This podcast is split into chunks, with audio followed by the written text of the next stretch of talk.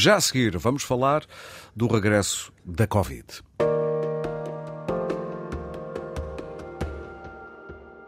Bom, e para isso já temos connosco Joana Pinto da Costa, é licenciada em Farmácia Biomédica, é mestre em Saúde Pública e está a terminar o doutoramento com uma tese sobre Covid longa, também com a seroprevalência, e já vamos saber o que é que isto quer dizer, e também os determinantes da infecção. Joana, muito bom dia, está no Porto, eu estou em Lisboa, este é um abraço com 300 quilómetros. Bom dia, Aurélio. Muito bom dia. Primeiro, posso lhe fazer uma pergunta pessoal, já teve Covid? Já. Ah, ok. Eu ainda não, acho eu, pelo menos nunca apanhei. Eh, teve que, que variante? Foi das mais duras? Foi um passeio no parque? Como é que foi para si? Não, para mim foi em junho de 2022, eu não estou em erro. Já tinha passado algum tempo desde a última dose de vacina. Eu acho que isso contribuiu para que eu tivesse realmente alguns, alguns sintomas. Uhum. Uh, mas foi já, já há um ano. Não sei se entretanto já tive, já tive outras fases sintomáticas, mas não Sim. senti necessidade de testar. E hoje em dia já não sabemos, às vezes temos alguns sintomas, se é Covid ou pode realmente ser outra infecção respiratória. Outra coisa qualquer, exatamente. E às vezes até são outros sintomas que não necessariamente respiratórios, ou estou enganado. Exato. Às vezes sim, umas dores nos musculares, umas coisas estranhas que não sentimos uh, ou não, tentem, não conseguimos perceber a razão, podem também ser sintoma de que possa estar a acontecer uma infecção por uh, uma infecção do tipo Covid. Sim, a infecção por SARS-CoV-2 tem uma panóplia de sintomas, alguns respiratórios, mas outros são muito semelhantes aos da gripe, ou seja, algumas dores musculares. Uhum. E a longo prazo, então, temos uma diversidade de sintomas reportados como percebidos associados à infecção por SARS-CoV-2 uhum. que ainda hoje nos surpreendem. Diga-me uma coisa, e vamos agora centrar-nos na atualidade. Estamos a terminar o verão, vem aí o outono e depois o inverno, que parecem ser as estações mais amigas eh, do vírus. Eh, devemos estar preocupados, até porque já há inúmeros a aumentarem de infecções. Alguns hospitais já aconselharam, pelo menos em alguns serviços, acho que dois hospitais, o uso de máscara. O que é que lhe parece? Eu acho que devemos estar sempre alerta, mas acho que não devemos estar preocupados. Até porque nós estamos numa posição atualmente que não se compara à posição em que já nos encontramos há dois anos. E, eh, e de facto, Parece ter havido alguma flutuação nos números, mas se nós olharmos para a evolução da epidemia e se até olharmos para o mesmo período no ano passado, nós percebemos que os números atualmente não andam muito, não são muito diferentes daqueles que encontrávamos há um ano. E esta flutuação até no verão pode-se dever realmente devido às circunstâncias, ou seja, as pessoas estão de férias, há mais convívios e, e podem contribuir para um aumento sazonal que também acontece no inverno, mas por outras, por outras determinantes mas que, que nos parecem mais ou menos expectáveis agora que já conhecemos melhor a infecção. Exato. Para o uso das máscaras. Um... Ehm, Eu ia lhe perguntar por isso. Os cuidados que devemos ter ou se devemos, uh, uh, como é dizer, reativar alguns cuidados que tínhamos deixado de lado. Olha, uma das coisas, já agora, e partilho isto, uma das coisas que eu guardei do Covid, ou da Covid, ou do período Covid, foi lavar as mãos muito mais vezes. E é ótimo, é uma medida tão básica e que, para além de servir para prevenir a infecção por SARS-CoV-2, serve para outras, outras infecções, outras doenças que são transmitidas às vezes pelo, pelo contacto. Por isso, eu acho que há coisas que devemos aprender com a, com a Covid-19. O, o, a lavagem frequente das mãos, o, o resguardar-nos se tivermos sintomas, são algumas delas e que são realmente eficientes a prevenirem a infecção e prevenir, sobretudo, a transmissão. Exato. E as máscaras, apesar de ter sido retirada a obrigatoriedade, a obrigatoriedade das máscaras, na altura foi indicado que as instituições teriam autonomia para decidirem ou não o uso sim, das máscaras. Sim, sim. De acordo com o contexto e com, um, e com as circunstâncias. E a nível hospitalar, como nós sabemos, as pessoas que se encontram lá são particularmente vulneráveis e são grupos de risco para terem uma forma mais grave da doença. Por isso, estas ações não nos devem alertar, mas Fundo... Ou melhor, devem-nos alertar, mas não amedrontar. Exatamente, imagino, é? e percebermos que estas medidas prudentes continuam, porque nós continuamos atentos aos números, continuamos a tomar medidas de acordo com o que acontece e em determinados contextos e até a nível individual pode fazer sentido utilizar a máscara. Sim. Porque apesar de não ser obrigatório, se nós tivermos sintomas respiratórios, é até um ato cívico, se nós precisamos nos deslocar, recorrermos ao uso da máscara para prevenirmos transmitirmos a infecção, seja por SARS-CoV-2 ou outra, às outras pessoas. Exatamente, uma simples gripe seria bom motivo para usar máscara. E já agora, eh, para quem tem problemas de rinites e coisas assim do género, a máscara pode ser um bom aliado. Na altura dos pólenes, digo eu. É verdade. uh, diga uma coisa, uh, estamos aí em fase de quase começar uma nova campanha de vacinação, até provavelmente em conjunto com a vacina da gripe. E curioso, eu tenho sentido à minha volta, vale o que vale, isto não tem nenhum valor estatístico, mas tenho sentido à minha volta muita gente até que tomou quar o quarto reforço o ano passado, mas que diz, ah, esta não vou tomar. Faz algum sentido este, ah, já estou muito imunizado ou vacinado, isto agora já não me pega. Faz algum sentido este raciocínio para si? Eu acho que o risco percebido pelas pessoas também tem mudado, não é? Agora que nós voltamos um bocado mais à normalidade, conseguimos fazer as nossas vidas, não percebemos tanto a necessidade da vacina. Mas, na verdade, a resposta imunológica que o, que o vírus induz, ou seja, a, a, os anticorpos que nós produzimos quando estamos em contacto com o vírus ou quando somos vacinados, eles são temporários.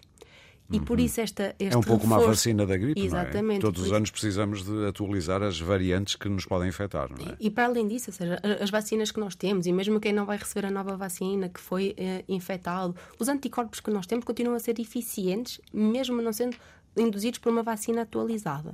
Mas claro que isto produz uma, uma imunidade mais direcionada para os vírus que estão neste momento a circular uhum. e reforça precisamente uh, os anticorpos que tendem a decair ao longo do tempo. Portanto, o seu conselho como especialista é, se puder, toma vacina. Sim, sem dúvida, se puder, toma vacina. O que é que diria ao republicano, estou a falar de um político norte-americano, Ron DeSantis, que é também governador do estado da Flórida. Eu li hoje, ou melhor, li na. Deixa cá ver, não foi hoje, foi há dois ou três dias, na quinta-feira, salvo erro, que ele desaconselhou menores de 65 anos a tomarem a nova vacina, portanto, a atualizada, quer da Moderna, quer da Pfizer. Diz ele que não há provas nenhumas da sua eficácia, da sua validade científica. Eu lembro que este homem é republicano e concorre com Trump à nomeação do Partido Republicano para as presidenciais americanas. O que é que diria a este senhor, se pudesse dizer-lhe alguma coisa, Joana? Eu não podia discordar mais de, realmente do discurso, do discurso desse senhor, até porque nós sabemos que o vírus continua a circular e é mais arriscado, ou seja, o probabilidade de termos sequelas e termos consequências de uma infecção é muito superior a termos sequelas de, de uma vacina. E a eficácia da vacina uhum. vê-se muito pelos números que nós temos atualmente e que, mesmo com, com o vírus a circular, os óbitos e mesmo as hospitalizações mantêm-se mais ou menos estáveis e isso nós conseguimos, sobretudo devido às elevadas, à elevada adesão à vacinação. Por que é que se interessou pela Covid longa? Eu, quando eu comecei o meu projeto de doutoramento, ainda não se falava em Covid longa. Uhum. Mas o meu interesse pela Covid e pela evolução um, da doença e da infecção na sociedade levou-nos, inevitavelmente, logo nos primeiros meses, a, a ter curiosidade sobre este reporte, que começou por parte dos doentes, que sentiam alguns sintomas que eles não conseguiam explicar por outra razão que não a infecção por. Uh, por SARS-CoV-2 e nós Sim. inevitavelmente ficamos interessados em tentar perceber também um bocadinho como é que isto acontecia e o que é que caracterizava esta condição pós-Covid que nós normalmente chamamos de Covid longa. Afeta quantas pessoas, ou seja, que percentagem de pessoas que foram infectadas por Covid é que pode desenvolver a chamada Covid longa, ou seja, sintomas que apesar de a pessoa já ser seronegativa, segundo julgo saber, mas que perduram, não é? Sim, a pessoa pode ou não ser seronegativa, ou seja, okay. a, a, a seropositividade ou seronegatividade tem a ver com a duração dos anticorpos que nós produzimos em, em função do contacto com o vírus ou com a vacina. Sim. E há pessoas que reportam sintomas que podem durar três semanas, mas há pessoas que reportarem sintomas ao fim de 12 meses. Uh, depois de, de, um diagnóstico e nem sempre está relacionado com esta seronegatividade ou seropositividade. Muito bem. Uh, já se sabe porque é que isso acontece? Não, que eu tenha conhecimento, pelo menos acho que ainda não se conseguiu perceber quais é que são os determinantes ou, ou os condicionantes que explicam um, este, este fenómeno, até porque, porque é ele parece. Isso só acontece em algumas pessoas, não é? é? Nem sequer na maioria. É verdade. E ele parece ser também multi-órgão, ou seja, pode afetar di diferentes órgãos e não aqueles que estão associados à doença da fase aguda. Uhum. Portanto, a ciência, digamos assim, a ciência médica, ainda está numa fase de investigação e tentar perceber aqui este puzzle, é isso? É verdade. Nós conseguimos perceber já que existem alguns fatores de risco que os estudos que existem são coerentes, ou seja, o ser mulher parece ser um fator de risco, mas na verdade nós não sabemos. Que injustiça! mas na verdade Sim. os homens até parecem ter uma doença mais grave, por isso nós não, não conseguimos saber se as mulheres têm efetivamente um maior risco para a Covid longa ou se sobrevivem mais. Diga uma coisa, quando dizes homens têm doença mais grave, é Covid longa mais grave ou, ou a Covid aguda mais grave? Na fase aguda tem, mais, uh, okay. tem o maior risco para ter doença grave e por hum. isso o maior risco provavelmente para falecer serem de Covid. Ok. Quando têm a doença Exatamente. agudamente, ou seja, naquele momento em que estão uh, no início da doença. Mas depois, pelo que percebi então, as mulheres têm mais probabilidade de desenvolver sintomas que vão ficando ao longo do tempo. É verdade, e isto pode ser até porque elas sobrevivem mais. Ou seja, os homens não Ah, pois chegam a ter a Covid longa. Pois isto é. ainda não está esclarecido, mas parece-nos Temos que meter a estatística aí, não é? Parece-nos que pode ser uma explicação. Uhum. Uh, tratamentos. uh, também já se chegou a alguma conclusão? Qual é a melhor forma de abordar estes casos? Porque eu conheço alguns casos, pessoalmente, que, por exemplo, eu tenho uma amiga que teve, foi infectada. uh, Logo no início, ainda com a variante Delta, salvo erro, e ainda hoje, portanto já passaram quê? dois anos ou três, ainda hoje não tem paladar para determinados alimentos.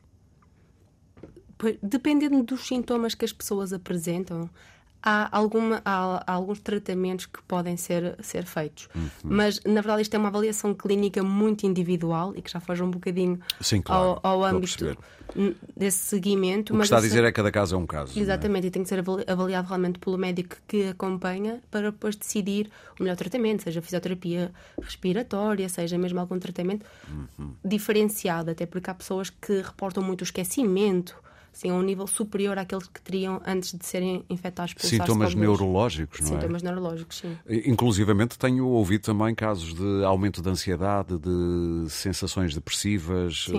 eh, ou seja, sintomas psiquiátricos, basicamente. Sim, e é muito difícil distinguir se isto é efetivamente induzido pela infecção ou se pelo próprio contexto. né? Nós passamos Sim. todos um, um período muito atípico eh, que ninguém contava passar e que foi extremamente impactante para a saúde mental das pessoas e por isso é muito difícil distinguir se o que está a induzir alguns dos sintomas reportados é verdadeiramente a infecção ou o contexto que nós todos vivemos.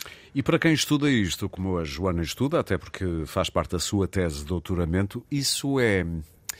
Como é que eu ia dizer? É, é uma pena ser assim porque não está a conseguir encontrar eh, respostas ou é até desafiante porque é, tenho aqui muita coisa para, para meter as mãos e tentar deslindar? Qual é, qual é o sentimento prevalecente?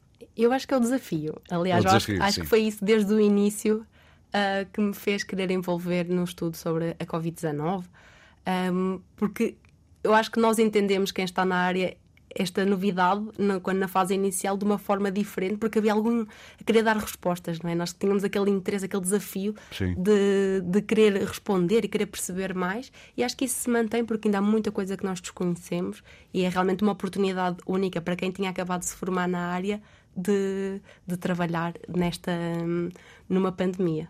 Bom, e para terminar, eu não podia deixar de lhe perguntar eh, por pseudociência. Esta, esta foi uma área em que toda a gente teve uma opinião, toda a gente tinha uma mesinha, toda a gente sabia que as vacinas ou faziam isto ou faziam aquilo. Ah, a indústria dos suplementos eh, teve aqui uma grande oportunidade de vir dizer reforcem o sistema imunitário. E eu só me lembrava que muita gente morreu porque tinha um sistema imunitário que estava a reagir muito. É. Portanto, ter um sistema imunitário assim muito reativo na volta pode não ser boa ideia. Mas voltando à pseudociência, como é que lida com pessoas com opiniões sobre áreas sobre as quais não têm nenhuma aptidão para ter opiniões? Eu acho que a evidência científica que nós temos é tão robusta que, que, que é isso, é apresentar a evidência que nós temos, que nos mostra efetivamente o que é que funciona e, e mostrar isso, acho que comunicar isso, porque mais importante do que li- lidar com, hum, com, com o que as pessoas vão dizendo sem nenhuma base científica, é o que a população entende. O nosso objetivo é que a população entenda o que é que pode fazer para se proteger. E o que é certo é que a população aderiu em massa às vacinas. Isso é, É verdade. E, e não ficamos todos com 5G, como alguém dizia. Não é? Eu, pelo menos, não fiquei. Portanto, mensagem a reter: vão vacinar-se, certo? Vão vacinar-se, lavem as mãos frequentemente. Se tiverem sintomas, resguardem-se. Se tiverem de sair, usem realmente a máscara e as medidas de etiqueta respiratória. O básico continua a funcionar, tanto para a infecção por SARS-CoV-2 como para outras infecções respiratórias, e eu acho que é isso que nós devemos, devemos seguir. E se não tiver máscara, eh, espirrar e tossir para o interior do cotovelo. Exatamente. Vamos lá, não esquecer isso. Joana Pinto Costa, muito obrigado, um bom fim de semana e felicidades para a sua tese. Muito obrigada, um bom fim de semana.